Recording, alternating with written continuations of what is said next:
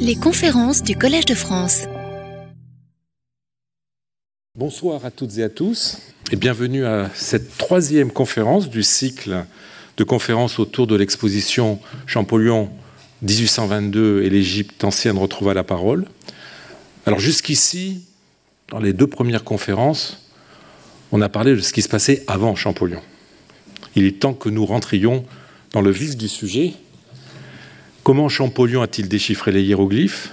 Quels sont les éléments qui ont été déclencheurs? Quels sont aussi euh, les, moyens qu'il s'est donnés pour parvenir au déchiffrement des hiéroglyphes? Ben, Ce sont des questions qui vont être abordées ce soir. Et pour cela, j'ai le plaisir d'accueillir Vanessa Desclos, qui est euh, conservatrice à la Bibliothèque nationale de France. Elle est égyptologue, mais elle est aussi, je dirais presque surtout, en ce qui concerne Champollion, euh, une des commissaires de l'exposition, qui est la magnifique exposition qui a eu lieu à la Bibliothèque nationale de France il y a déjà quelques mois. Elle, s'est terminée euh, en juillet. L'aventure Champollion, hein, que vous avez probablement visité, et donc, euh, je suis euh, très très heureux de pouvoir l'accueillir ce soir et je lui donne maintenant la parole. Je ne fais pas la même taille que Monsieur Fournet. Alors, euh, tout d'abord, un très grand merci à Jean-Luc Fournet et puis globalement à tous les commissaires de l'exposition, Olivier Perdu, Julien Aubert de la Pierre et Elsa Rical, pour cette invitation à échanger autour de nos expositions tout au long de cette année et à rappeler ainsi les liens très forts qui unissent nos deux belles institutions, le Collège de France et la Bibliothèque nationale de France, depuis si longtemps, dans cet esprit de production et de divulgation de tous les savoirs. Donc il n'y a pas que Champollion qui nous rapproche, mais en tout cas le parcours de Champollion permet d'illustrer la trajectoire d'un esprit brillant qui, bien entouré, euh, put exprimer toutes les possibilités de ces institutions tout en venant d'un milieu qui n'y prédisposait pas forcément. Alors peut-être comme vous commencez, euh, ou certains d'entre vous commencent à le savoir, tellement on l'a répété tout au long de cette année, la Bibliothèque nationale de France conserve 88 volumes de notes, dessins et estampages du fondateur euh, de l'égyptologie, euh, acquis à sa mort par l'entremise de, de son frère aîné, alors en poste au cabinet des manuscrits. Ces archives scientifiques témoignent des recherches considérables qu'effectua Jean-François Champollion.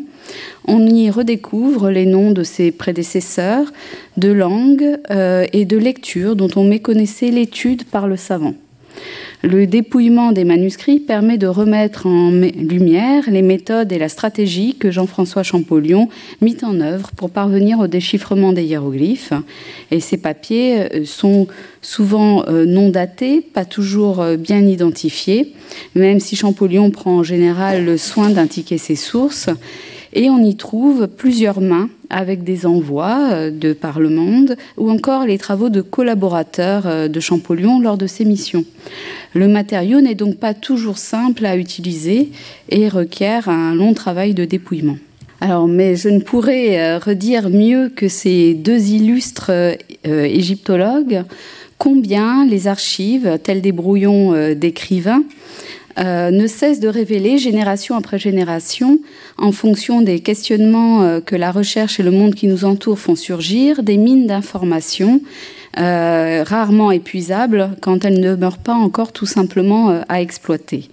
Avec Guillemette Andreu euh, Lanoé et Hélène Virenque, mes deux co-commissaires à la Bibliothèque nationale, en feuilletant les notes pour la préparation de l'exposition, nous avons pu et dû constater à quel point nous ne connaissions encore qu'une portion infime des papiers de Champollion, euh, ceux de la Bibliothèque nationale, mais aussi ceux conservés ailleurs, comme Didier de Vauchel l'a rappelé euh, la semaine dernière en évoquant les travaux de Karine Madrigal sur euh, la correspondance des Champollion.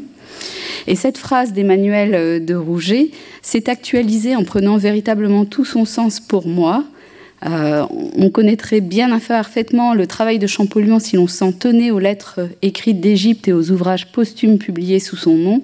C'est surtout devant ces manuscrits qu'on reste confondu d'admiration, une phrase qui a été prononcée euh, ici même. Et euh, tandis que Guillemette Andreux, directrice honoraire du département des antiquités euh, égyptiennes du musée du Louvre, elle s'attachait euh, plutôt aux mots de l'historien d'art belge Capard. si quelques travailleurs à la patience d'explorer la précieuse mine que constituent les manuscrits autographes de la Bibliothèque nationale, il s'assurera la vive reconnaissance de tous les égyptologues. On est en effet confondu d'admiration devant euh, l'ardeur au travail dont témoignent ces papiers, la ténacité et la somme prodigieuse d'intuitions lumineuses inachevées que euh, ces milliers de notes et de réflexions euh, laissent entrevoir. Donc après ce préambule général sur les papiers de Champollion, je vous propose de parcourir certains manuscrits moins exploités du fonds Champollion euh, ceux des années qui précèdent la publication de la lettre à M. Dacier, donc la fameuse date retenue pour le déchiffrement, euh, soit un Champollion avant ou pendant le déchiffrement. Et nous nous situons donc quelque part entre la conférence de Jean-Luc Fournet, et on a encore à l'esprit ce qu'il reste des hiéroglyphes après les hiéroglyphes, et celle de Didier de Vauchel autour de la centralité de l'inscription démotique de Rosette. Donc on verra dans un premier temps euh, toutes les langues et tout l'outillage oriental dont s'est euh, équipé Champollion pour parvenir à ce déchiffrement, tandis qu'il écumait une Égypte de papier afin de s'aguerrir et préparer son déchiffrement. Et en guise de conclusion, je vous proposerai de retracer et de nous interroger si Champollion était un orientaliste comme un autre. Donc, pour quelques éléments de remise en contexte, euh, Champollion naît le 23 décembre 1790 à Figeac. Il est souvent nécessaire de se référer à la correspondance et aux anecdotes familiales recueillies entre autres par Hermine Hartleben pour donner euh, de la chair euh, au manuscrit. Hermine Hartleben, grâce aux encouragements euh, de Georges Perrault puis de Gaston Maspero, produisit une biographie de près de 1200 pages en 1906, après plusieurs années d'enquête sur les lieux euh, des Champollions et dans les archives, tant à la Bibliothèque nationale que euh, restées dans la famille. Plusieurs anecdotes soulignent les capacités autodidactes de Jean-François, qui aurait ainsi appris à lire seul précocement en rapprochant les textes prononcés à voix haute, lus, de ceux inscrits dans un missel, ou encore un autre apprentissage en autodidacte, l'hébreu vers l'âge de 11 ans, consolidé avec l'enseignement de l'abbé Dussert à Grenoble, où Jean-François a entre-temps rejoint son frère aîné. Nous sommes dans la période post-révolutionnaire, les lycées n'ont pas encore repris, et en attendant que le lycée euh, réouvre, Jean-François bénéficie donc de cours euh, particuliers. Il aurait appris l'hébreu euh, il s'y serait intéressé en tout cas, euh, afin de pouvoir étudier le texte biblique dans une de ses langues d'origine, l'araméen. Euh, et parce qu'il a découvert, il aurait découvert avec intérêt dans les livres, et notamment les livres qui servaient de support pédagogique, la chronologie depuis les peuples antiques jusqu'à nos jours, qui est fortement imprégnée alors de chronologie biblique. Champollion annonce dans euh, cette période, d'ailleurs dans une lettre, vouloir rassembler matière à une chronologie depuis Adam jusqu'à Champollion le Jeune. En 1802, il aurait impressionné deux inspecteurs de l'école, puisqu'il a réussi à rentrer au lycée entre-temps, venus de Paris pour un examen sur des traductions latines et grecques, en euh, décidant en annexe, en, en heure d'œuvre si on veut, de commenter un passage de la Bible en hébreu. De cette anecdote, nous avons en tout cas une trace ténue euh, dans les papiers Champollion, avec un petit essai de quelques pages sur la fable des géants, euh, tandis que dans le même temps, en 1803, hein, il a, euh, on se souvient, il est né en 1790, il a donc 13 ans, il obtient l'autorisation de commencer l'étude de l'arabe, du syriaque et du chaldéen quand il a fini ses devoirs. Alors la fable des géants, euh, qu'est-ce que c'est? C'est un texte biblique où il est question de géants. Et Champollion commence par rappeler que différents peuples partagent la désignation de géants et nomme euh, ces derniers dans différentes civilisations. Par exemple, dans l'Inde, il parle de Vishnu.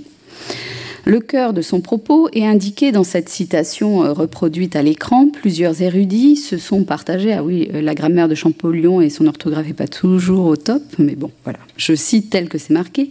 Sont partagés sur la signification de cette fable pour euh, l'expliquer, si elle n'est qu'une allégorie, le plus court chemin est de chercher l'étymologie du nom des principaux personnages dans les langues orientales, c'est-à-dire dans l'hébreu, le syriaque et le chaldéen.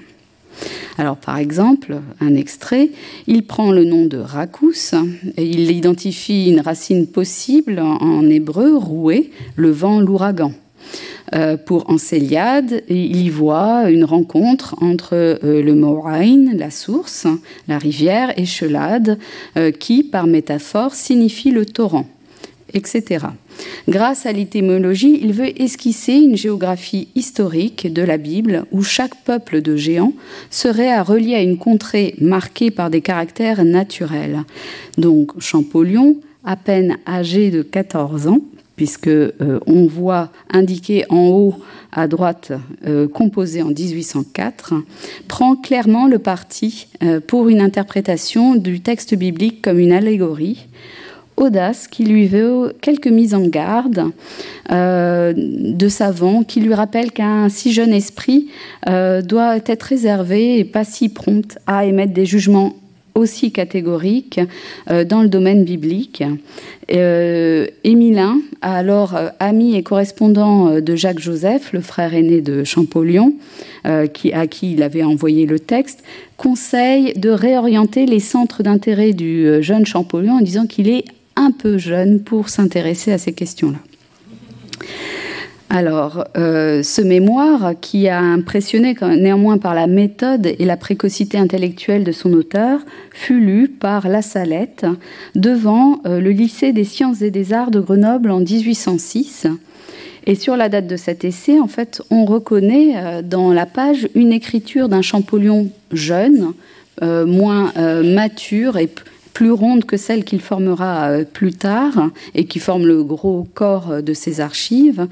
Et euh, on lit en fait les annotations manuscrites que j'ai ici encadrées en rouge. Ma première bêtise 1814, composée en 1804. Alors un autre texte précoce de Champollion des années 1806 est conservé au Riche Museum d'Amsterdam et actuellement exposé euh, à Lens euh, sur l'histoire du, ciel inspiré par les euh, réflexions de Pluche du début du XVIIIe siècle. Donc je vous conseille d'aller le voir si vous vous intéressez aux essais précoces de Champollion. Alors ce travail sur la fable des géants est aussi symptomatique d'un goût certain pour l'étymologie et euh, la recherche sur les noms propres, caractéristiques de l'époque, et qui séduit Champollion, euh, donc dès son plus jeune âge. Or, l'étymologie et la recherche sur les noms propres constituent deux branches très utiles à l'art du déchiffrement ou raisonnement sur les écritures oubliées. Champollion ne fait que reprendre une démarche que bien d'autres orientalistes ont entrepris avant lui, la déduction historique par le raisonnement sur l'étymologie. Champollion fait de telles recherches dans la fable des géants qu'il applique aussi à l'Égypte avant de rejeter la validité de cette démarche jusqu'au jour du déchiffrement.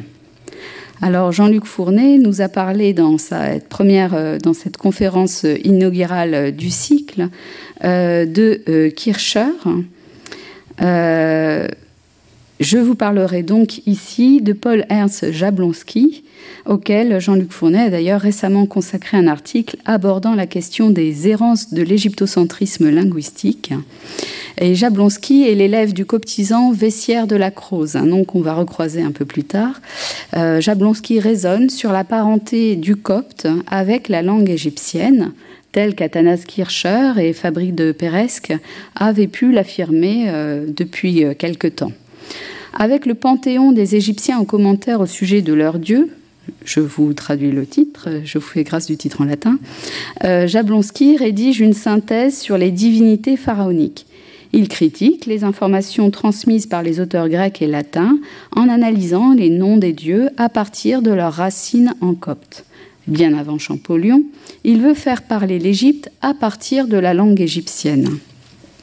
Ainsi a suscité il le euh, nom Anubis, enfin Anubis du grec, euh, homocopte noub, signifiant or. Il en tire euh, l'idée que le chacal, l'animal sacré d'Anubis, tel que nous le rapportent les textes antiques, est associé à ce métal. Or, ce travail reste prématuré car les identifications sont souvent erronées dans la mesure où, avant le déchiffrement de l'écriture hiéroglyphique, ni l'orthographe égyptienne, euh, ni les évolutions phonétiques ne sont encore connues. En effet, Anubis se dit en fait Inpu en égyptien, ce qui est découvert presque un siècle plus tard.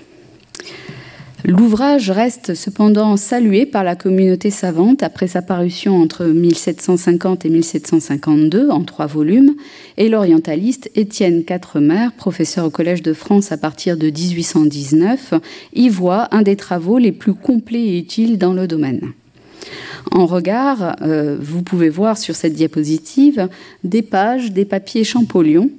Euh, ce sont des notes rassemblées en vue de la publication du Panthéon égyptien qui paraît en livraison à partir de 1823.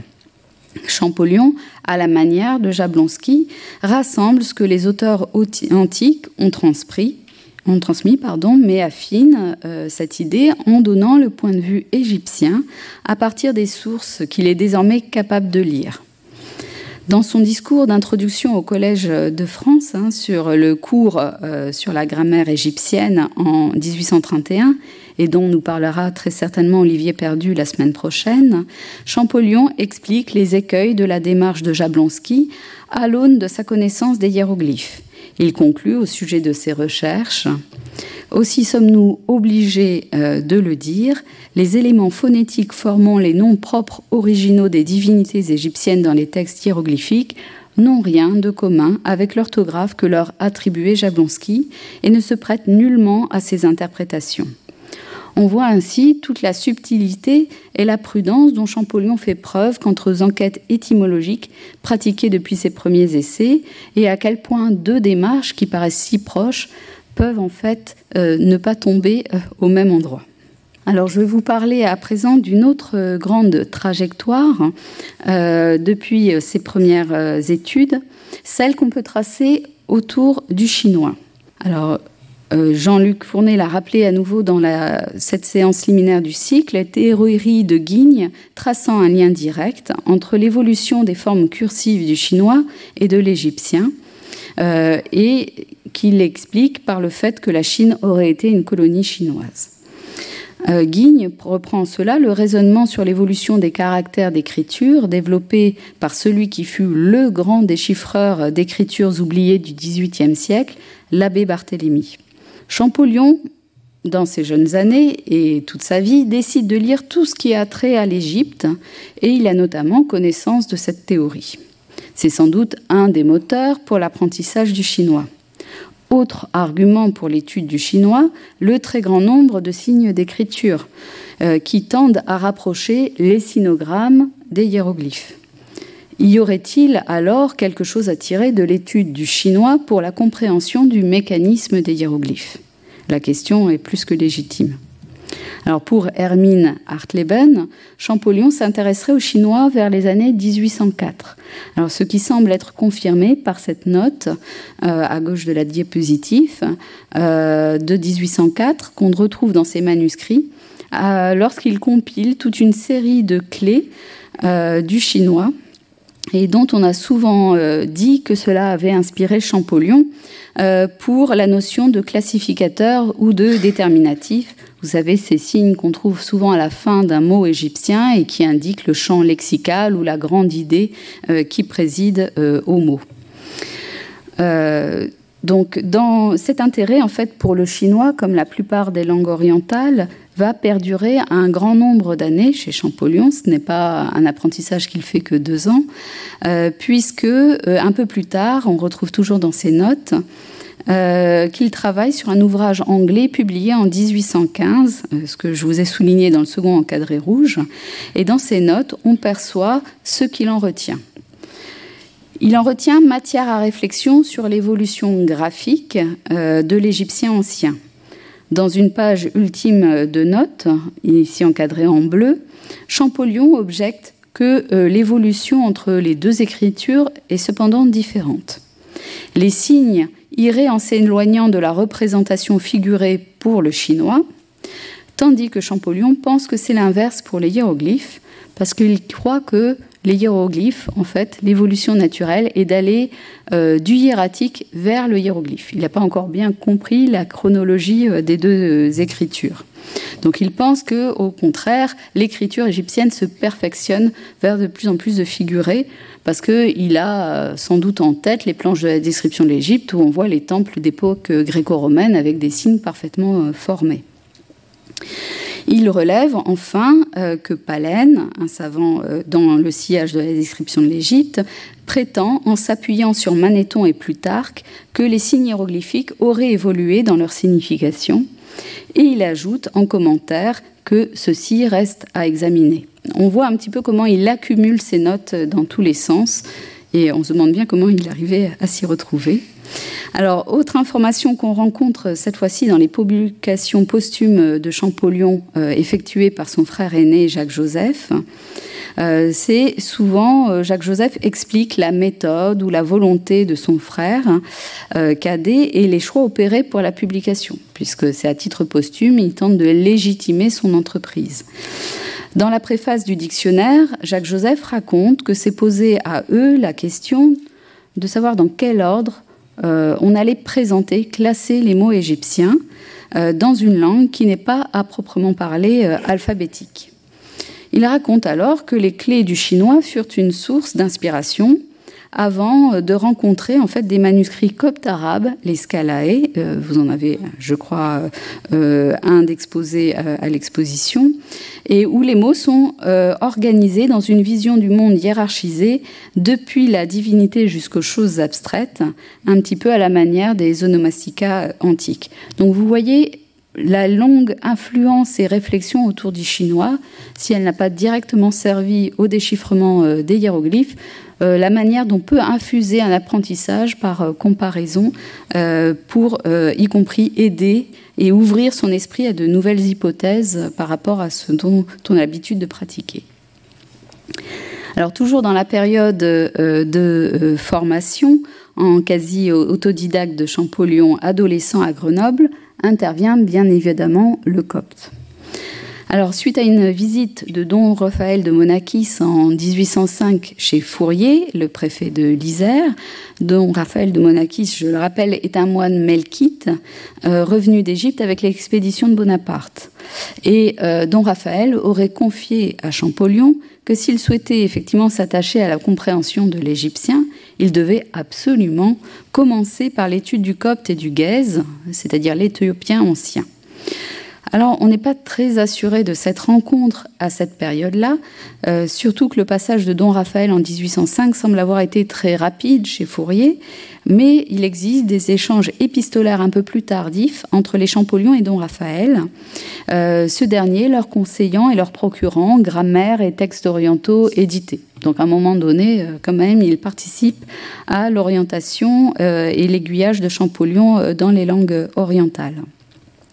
Alors Champollion aurait donc commencé à entreprendre euh, une géographie de l'Égypte en comparant les toponymes des différentes langues et écritures qui se succédèrent en Égypte, depuis le copte jusqu'à l'arabe, en rapprochant les textes de géographes arabes tels Ibn el-Wardi et de voyageurs comme Volney ou Denibourg. Donc on voit déjà la masse bibliographique qu'il faut euh, compiler pour arriver à une telle carte. Désolée, la, photographie n'est pas très bonne, mais prise sur le vif dans un manuscrit. À Paris, un peu plus tard, en 1808, il écrit une lettre à son frère où il dit J'ai découvert la bibliothèque impériale, c'est nous autrefois, euh, dans un manuscrit copte, une liste des noms de villes en égyptien qui justifie toutes mes conjectures. Alors, dans euh, les manuscrits de Champollion, on retrouve donc l'esquisse de cette carte du delta avec les noms en copte, tandis qu'il publie une carte avec les noms transcrits euh, en lettres latines, prétendument des noms égyptiens, dans l'Égypte des pharaons en 1814. On retrouve là un des aspects du déchiffrement, résonnant à partir de noms propres en copte, en arabe et dans les textes des géographes antiques, pour retrouver les toponymes antiques pharaoniques. Donc là aussi, vous voyez une des autres démarches et comment toutes ces réflexions sont un peu parallèles pour ensuite faire sens au niveau du fameux Eureka où je tiens à mon affaire de 1822. Alors dans une lettre, on continue à progresser euh, dans le temps, de janvier 1806, Champollion déclare à Joseph Fourier, toujours le même préfet de l'Isère et un des protecteurs euh, des Champollions, je veux faire de cette antique nation, c'est-à-dire l'Égypte, une étude approfondie et continuelle. L'enthousiasme ou la description de leurs monuments énormes m'a porté, l'admiration dont m'ont rempli leur puissance et leur connaissance vont s'accroître par les nouvelles notions que j'acquerrai. De tous les peuples que j'aime le mieux, je vous avouerai qu'aucun ne balance les Égyptiens dans mon cœur. Voilà, c'est dit, 1806, Champollion se consacrera à l'Égypte. Et euh, des échanges épistolaires euh, entre Jacques-Joseph et Milin achèvent de préparer la voie et la formation de Champollion.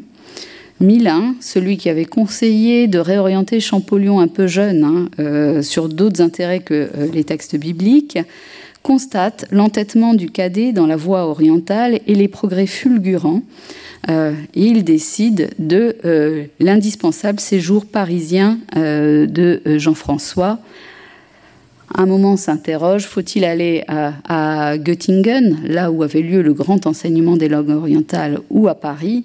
Euh, mais euh, Jacques Joseph obtient une bourse pour permettre à Jean-François de rester euh, presque deux ans à Paris.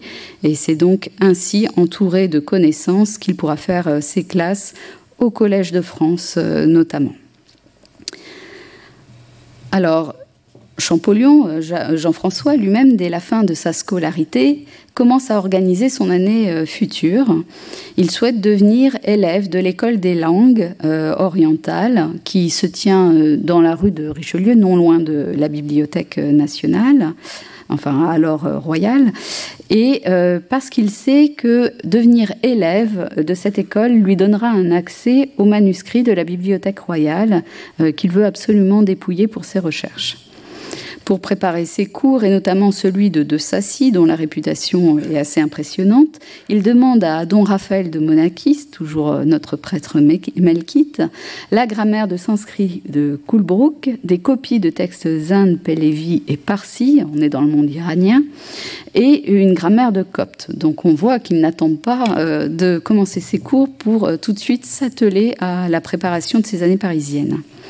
Ici, je vous présente euh, de voilà, manière illustrative, euh, dans la diversité des papiers Champollion qu'on peut réunir, deux éléments produits lors des cours parisiens, donc euh, entre les années 1807 et 1809.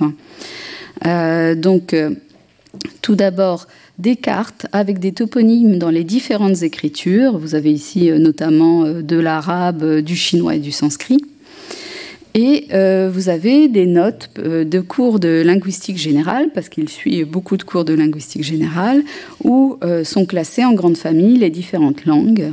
Et il ne perd jamais de vue son intérêt pour l'Égypte. On voit qu'il cherche à placer l'égyptien hein, dans ces grands tableaux de famille de langues. C'est le mot que vous avez entouré en rouge. Comme c'est écrit au crayon papier, c'est pas forcément très lisible. il accumule donc durant ce séjour parisien les lectures on sait notamment euh, qu'il se rapproche d'un conservateur à la bibliothèque euh, royale. Et en fait, on est au lendemain de la Révolution française. Donc, il faut imaginer qu'il y a eu toutes les saisies révolutionnaires et qu'il y a des centaines et des centaines de caisses de livres à traiter et pas que des manuscrits, mais aussi des livres imprimés.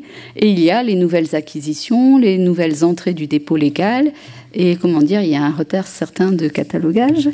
Et donc, euh, face à l'enthousiasme de Champollion, euh, le conservateur euh, lui donne accès à la réserve et carte blanche pour justement consulter les livres alors même qu'ils ne sont pas traités. Et ça, ça met Champollion en joie, ce qui lui permet d'être en contact avec la meilleure bibliographie possible disponible à Paris à ce moment-là.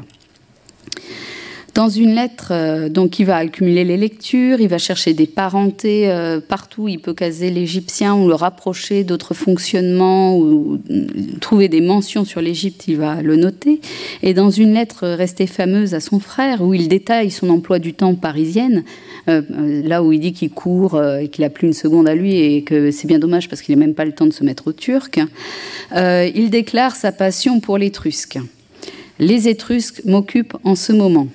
Langue, médaille, pierre gravée, monument, sarcophage, tout se grave dans ma tête. Pourquoi? Et là, il souligne, c'est là où j'arrive plus à lire la phrase, parce que les Étrusques viennent de l'Égypte. Désolé pour l'effet dramatique, il était voulu par Champollion. Voilà une conclusion qui ferait sauter au plancher tous vos origines enfarinés de grec et de latin. Cependant, j'ai des preuves monumentales. Il est encore un peu jeune, on va dire ça, et en tout cas enthousiaste.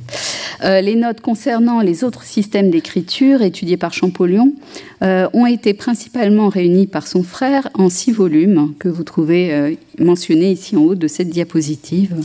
Avis aux spécialistes de différentes langues, je serais ravie qu'on m'aide à identifier les textes recopiés par Champollion. Donc, je vous mets une autre illustration peut-être tout ça, c'est des textes étudiés par Champollion dans ses années parisiennes et il s'entraîne, bah, comme on fait tous, à recopier des textes dans les écritures. Euh, Champollion est donc à Paris entre 1807 et 1809 au Collège de France et à l'école spéciale des langues orientales. Alors il suit beaucoup d'enseignements, mais il poursuit également de nombreuses études seul. Euh, procédant comme il l'a toujours fait, et à la manière de bien d'autres orientalistes. Il lit euh, des grammaires, s'appuie sur des textes avec, édités avec leur traduction pour progresser dans la connaissance de nouvelles écritures. En février 1808, il écrit à son frère J'ai sué sang et eau à débrouiller l'éthiopien et j'y suis parvenu. J'ai étudié ses rapports avec l'hébreu et l'arabe et je suis à même à le traduire avec beaucoup d'aisance. Dans ces manuscrits, on dénombre pour cette période la pratique de 24 langues et écritures. Je vous les cite latin, grec, hébreu, arabe, syriaque, chaldéen, donc euh, un des noms de l'araméen, euh, chinois, copte, gaze, sanskrit, zen, pélévi, persan, euh, gaulois, étrusque, ibérien, celte-ibérien, rune, mexicain, samaritain, sabéen, berbère, phénicien, punique.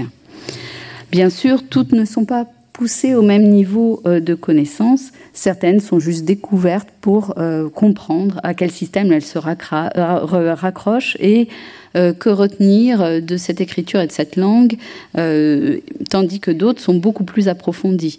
le nombre de pages consacrées aux langues iraniennes est conséquent. on sait qu'à cette époque-là, ils maîtrisent déjà parfaitement euh, l'hébreu, l'arabe et le syriaque. Euh, donc vous voyez, il y a et puis euh, bien sûr le copte qu'il dit pratiquer couramment.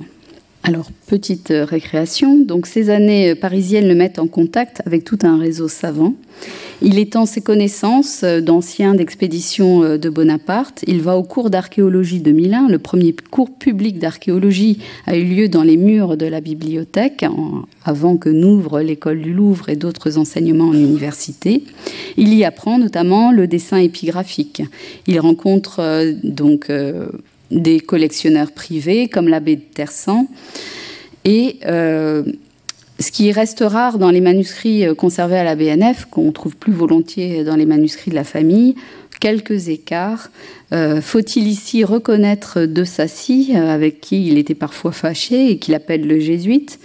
Et dans ces griffonnages en fin d'un volume, au revers d'une feuille, on voit tout en bas Polycraque, hein, et c'est peut-être sans doute une allusion à quatre mères de Quincy qu'il a surnommé Polycarpe. Donc il devait tester euh, les surnoms dont il affublait ses bien-aimés professeurs.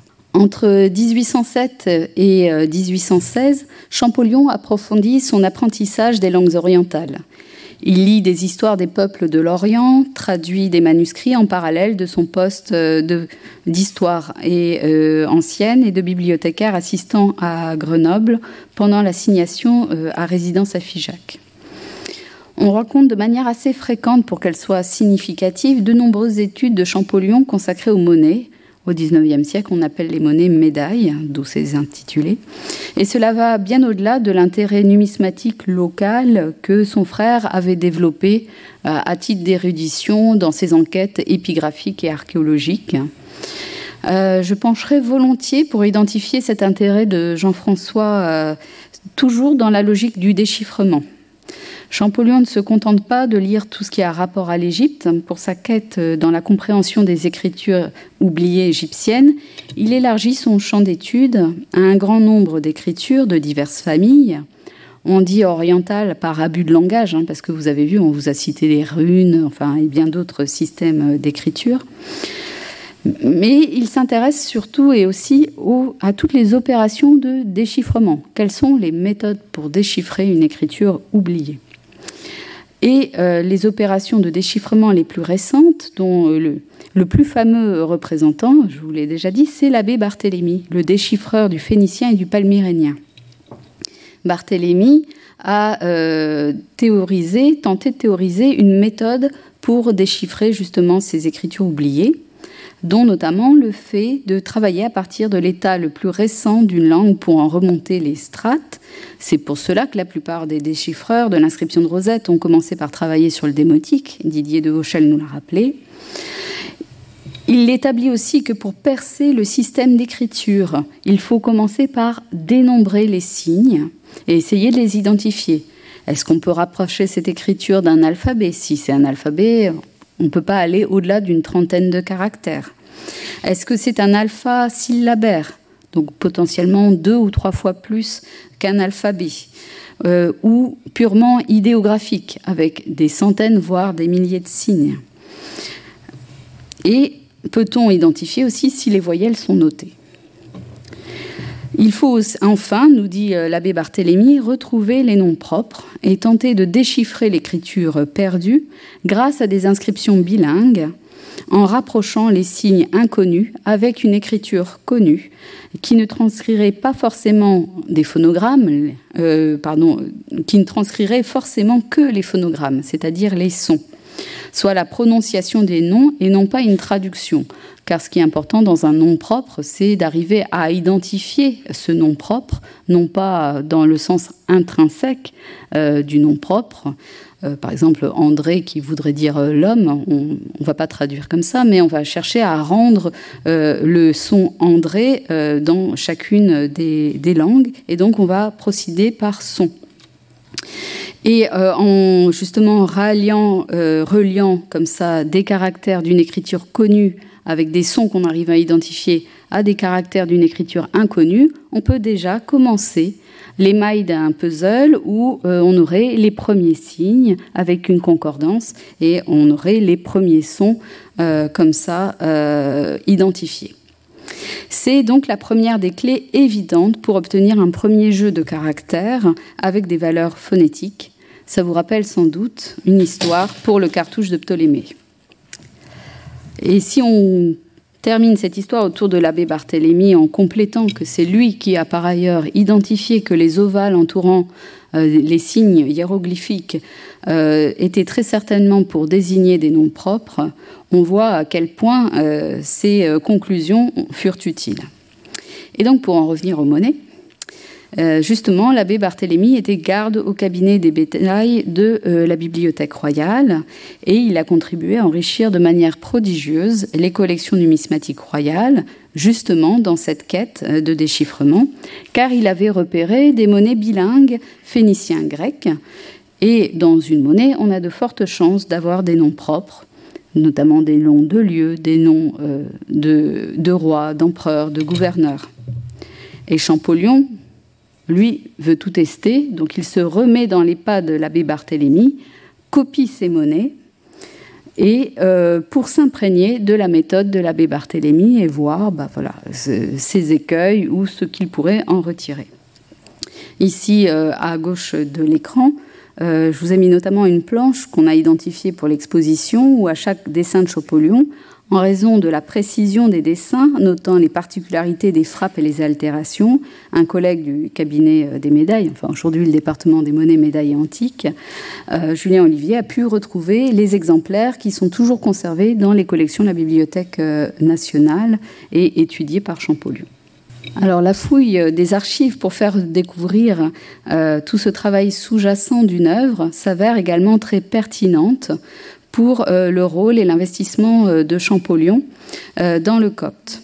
Au moins 11 volumes sur les 88 y sont entièrement significativement consacrés, sans compter ceux où le copte intervient naturellement dans l'étude des écritures pharaoniques.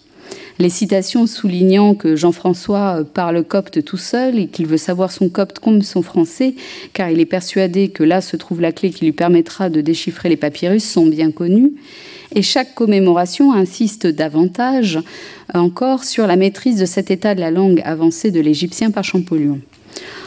On le mise souvent, cependant, car on l'a réduit à l'une des clés, à un des outils qui auraient servi uniquement pour le grand œuvre, les hiéroglyphes. Or, Champollion fut un coptisant averti. Euh, il se forma seul à partir d'ouvrages de la fin du XVIIe siècle, en utilisant notamment le dictionnaire de Lacrose, le maître de Jablonski dont on a parlé tout à l'heure. Très vite, Champollion se targue de pouvoir doubler le nombre de termes recensés dans ce dictionnaire et il demande à obtenir l'exemplaire de Milan pour pouvoir le démantibuler et l'interfolier, c'est-à-dire le faire relier en mettant des feuilles entre, et c'était une pratique assez euh, courue, euh, justement pour pouvoir y ajouter tous les mots de vocabulaire euh, qu'il trouverait. Il élabore aussi des grammaires égyptiennes qui sont en fait des grammaires de copte au tout début. Euh, et euh, donc, il réalise aussi des grammaires par dialecte. Le NAF, donc pour Nouvelles acquisitions françaises 20383, contient ainsi le Radices Egyptiae Linguas Bashmirica Dialectus, rédigé entre 1810 et 1811, euh, suivi d'un lexique, donc pour euh, ce dialecte euh, qui, je crois, maintenant est plutôt identifié un dialecte fayoumique. Et le manuscrit est divisé en, en, quatre colonnes, comprenant une colonne à gauche au crayon avec des signes parfois hiéroglyphiques, en colonne 2, des mots coptes classés dans l'ordre alphabétique copte. En colonne 3, la traduction en latin. Et en colonne 4, une correspondance dans d'autres dialectes coptes, euh, notamment le memphitique. Tandis que le NAF 20384, lui, est consacré au dialecte euh, de Memphis. Donc vous voyez qu'il pousse ses travaux jusqu'à affiner la connaissance du copte et essayer de la théoriser euh, par dialecte en fonction de la région où le copte était pratiqué. Donc Champollion pousse ses travaux sur le copte jusqu'à présenter un mémoire à l'Académie des inscriptions et belles-lettres qui, dans une réaction prudente et empreinte de réserve, n'est pas tout à fait convaincue. Elle incite l'auteur à reprendre ses travaux, encore inaboutis, pour une publication, tandis que les changements de régime politique ne jouent pas en faveur des Champollion. Les travaux sur le copte sont restés inédits, mais vont très vite être dépassés, Champollion continuant d'avancer dans d'autres voies et euh, vont se développer dans d'autres euh, études et lectures de Champollion pour euh, se consacrer uniquement au déchiffrement des hiéroglyphes. Alors le copte reste toujours présent comme une réflexion sur la langue égyptienne et en raison de l'ambiguïté du système d'écriture que sont les hiéroglyphes, où un même signe peut tour à tour être un signe son ou un signe idée ou un déterminatif, on ressent en général vivement le besoin euh, de mettre une translittération euh, qui montre bien comment on a lu le texte et identifié les signes devant nous. Et Champollion, lui, euh, pour utiliser une translittération, va utiliser du copte.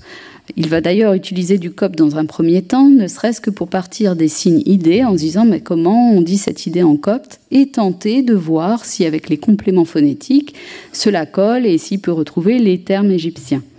Mais euh, le vocabulaire copte qu'il a réussi à assembler n'est pas suffisamment étendu pour retrouver toutes les réalités mentionnées dans l'Antiquité, et bien souvent il utilise juste les lettres coptes pour rendre les sons égyptiennes qu'il arrive euh, désormais à déchiffrer.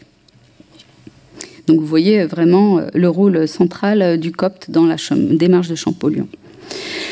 Donc si j'en viens désormais à l'étude de l'Égypte et au déchiffrement de l'Égypte par Champollion, on doit se dire que, euh, dans un premier temps, dans une démarche que les orientalistes et épigraphistes pratiquent depuis, euh, depuis au moins les entreprises de publication de Montfaucon, Kircher, Kellus, pour citer les plus célèbres, la connaissance des inscriptions et des découvertes se diffuse essentiellement euh, via ce qu'on pourrait appeler une archéologie de papier.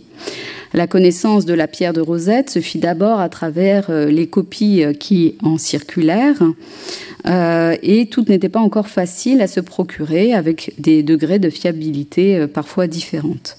Début 1821, encore, Champollion se plaint auprès de son frère et finit enfin par obtenir des relevés plus fiables, euh, comme celles qu'on connaît toujours dans les collections de vifs. Et je vous signale que beaucoup de collections de vifs sont actuellement visibles dans l'exposition du Louvre-Lens. Alors cela euh, procède euh, d'une même logique euh, qu'on retrouve dans ces papiers. De même qu'on compile la bibliographie et regroupe les notes de lecture des auteurs anciens, modernes et des voyageurs, on voit ici des notes relatives à l'Égypte prises sans doute dans les années 1807-1821. Je vous l'ai dit, les papiers ne sont pas toujours notés, datés, donc c'est parfois difficile à reclasser chronologiquement. Euh, Champollion euh, fait feu de tout bois. Il note sur des histoires de l'Égypte en diverses langues. Il va dépouiller notamment les chroniques euh, éthiopiennes. Il va lire les auteurs antiques, dont on rencontre plusieurs noms, jusqu'à bien sûr Aurapollon dans un autre manuscrit, celui que vous pouvez voir notamment exposé ici même au Collège de France.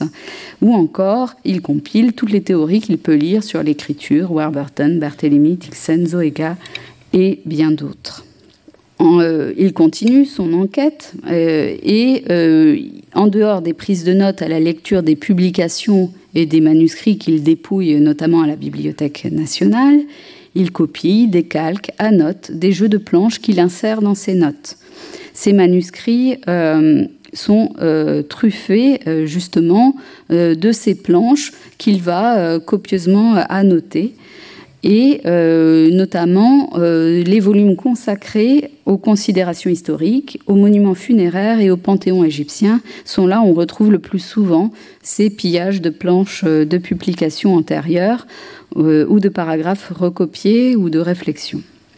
L'usage du calque est assez intéressant en fait chez Champollion puisqu'il permet rapidement d'esquisser une ou plusieurs copies qu'il peut classer euh, dans différents dossiers. Ça permet justement d'avoir plusieurs copies d'une même inscription qui relèverait à la fois d'un monument historique parce qu'il y a un cartouche et euh, d'une divinité parce que sur la stèle on voit une glose d'une divinité.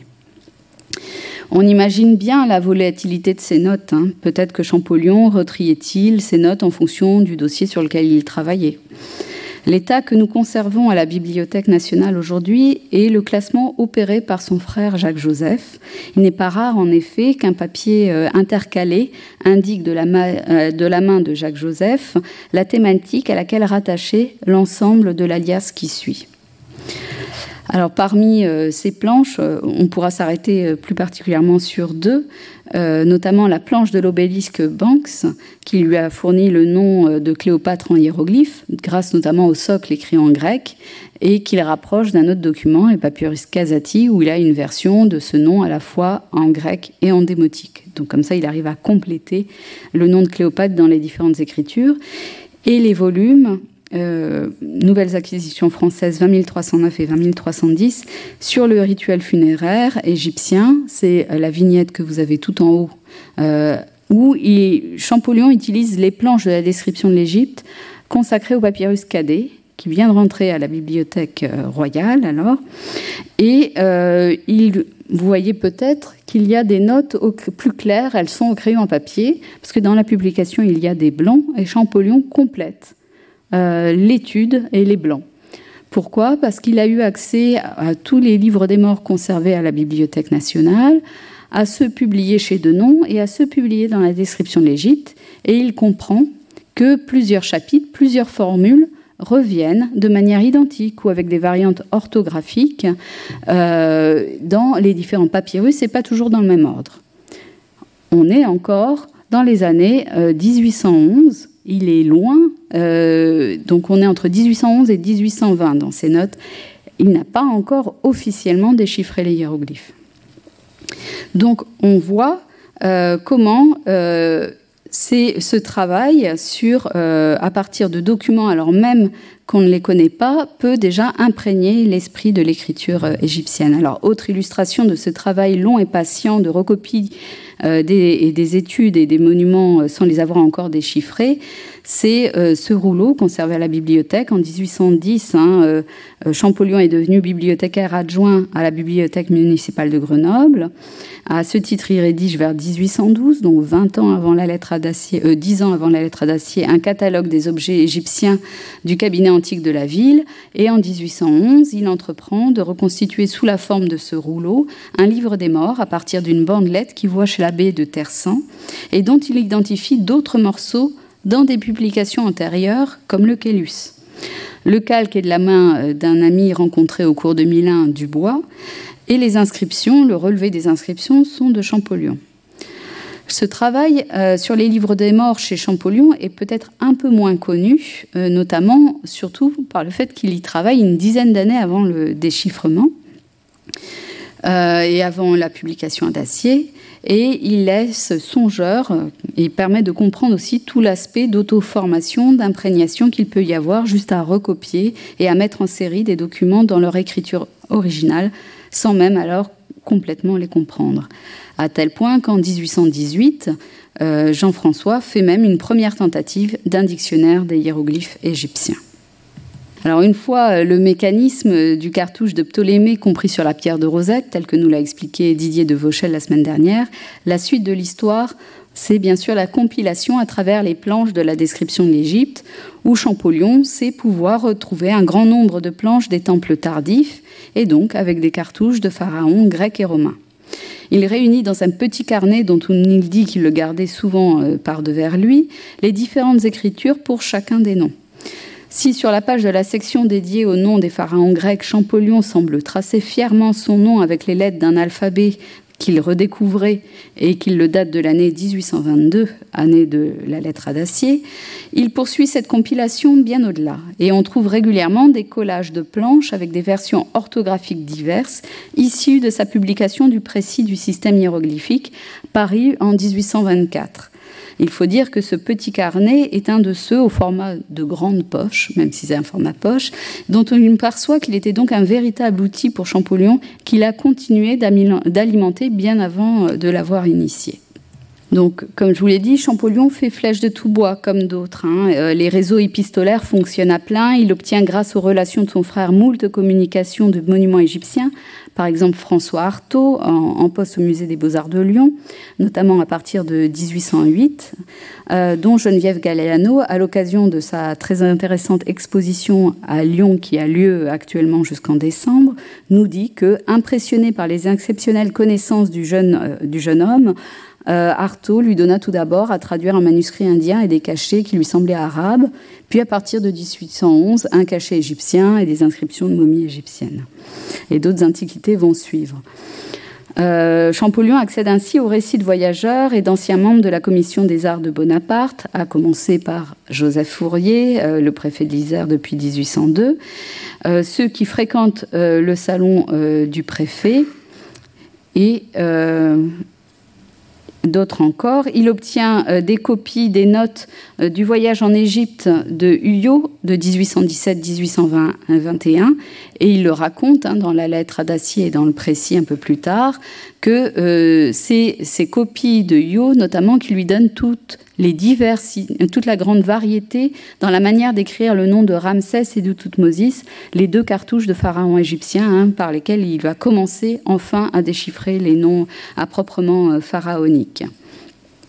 Une fois Champollion connu par euh, ses premiers succès, notamment grâce à la lecture de l'Académie, tout un réseau savant afflue et le sollicite.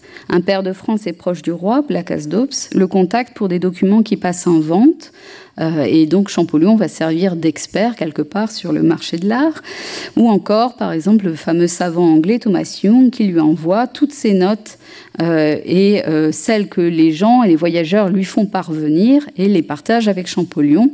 Et je vous ai cité ici un extrait d'une lettre de Jung qui lui écrit en français, euh, où il livre aussi ses, réflexions, sans doute très précieuses, pour alimenter les réflexions de Champollion et se confronter à d'autres théories.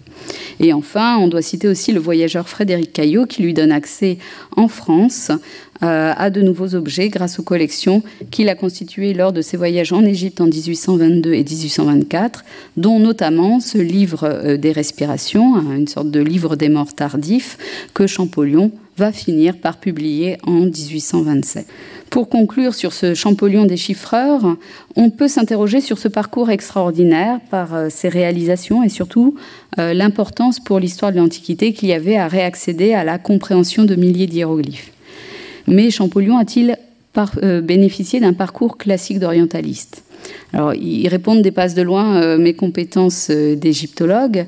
Nous pouvons juste retracer ici le cheminement intellectuel d'un esprit prodigieux, bien, bien entouré et bien conseillé depuis les concours à l'école, euh, en société de réflexion lycéenne jusqu'aux académies savantes locales, dans un processus d'émulation et de distinction des esprits proches de structures déjà mises en place sous l'Ancien Régime, c'est-à-dire avant la Révolution française, euh, mais qui seront décuplés tout au long de la vie de Champollion et surtout sous la Restauration. Euh, Champollion a pu évoluer de sphère en sphère et se faire reconnaître des milieux savants.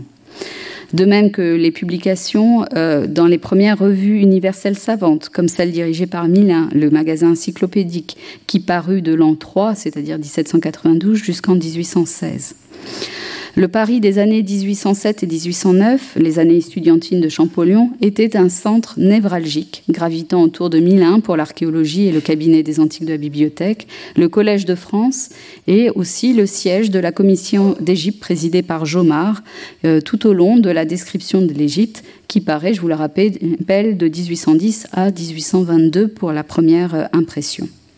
La reconnaissance par l'Académie, enfin, à laquelle Jean-François présenta plusieurs mémoires avant cette autorisation, la publication de la fameuse lettre à Dacier, et qui est un des grands acteurs de validation de la démarche et du sérieux scientifique de celui qui sinon aurait pu passer pour un ulurberlu euh, sortant de Figeac et de Grenoble et de Ncézou, alors qu'il avait en bonne et due forme suivi moult cours euh, euh, au Collège de France et à l'école des langues orientales. Lui-même prospère et fait prospérer les sociétés savantes euh, dès sa reconnaissance. Il participe notamment à la Société de géographie, à la Société asiatique et bien d'autres euh, qui fêtent euh, en ces années avec nous leur bicentenaire, puisque la restauration fut une période faste pour la création de ces sociétés savantes. Enfin, on peut mentionner qu'il devient, on crée pour lui une division des monuments égyptiens qu'on lui confie au musée du Louvre. Et euh, finalement, c'est un peu tardif, euh, même s'il il obtient des missions officielles, il part en Égypte, et enfin la création d'une chaire euh, au Collège de France en 1831, même si il se plaint un peu qu'il l'a réclamée depuis 1823. Enfin, pour ses publications, sous l'entreprise éditoriale posthume de son frère, euh, si euh, ça ne servit pas directement en publication de Champollion, c'est sous cette impulsion que fut lancée la création d'une fonte euh, hiéroglyphique à l'imprimerie nationale. Et donc, on voit que ce parcours est proprement époustouflant. Il a coché finalement toutes les cases de la reconnaissance il n'y manque peut-être finalement que la panthéonisation, mais je n'en dis pas plus. Donc, et comme en Égypte, la mort n'est pas une fin, je conclus sur la réception de Champollion des chiffreurs. Je me suis beaucoup amusée à chercher un peu partout euh, euh, cette année euh, des phrases associées à Champollion.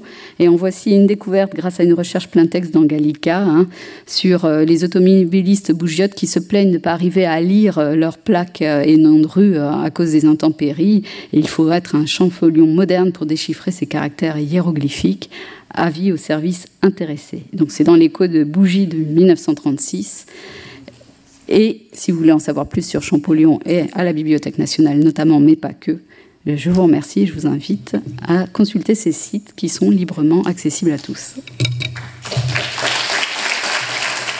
Retrouvez tous les contenus du Collège de France sur www.colège-2-france.fr.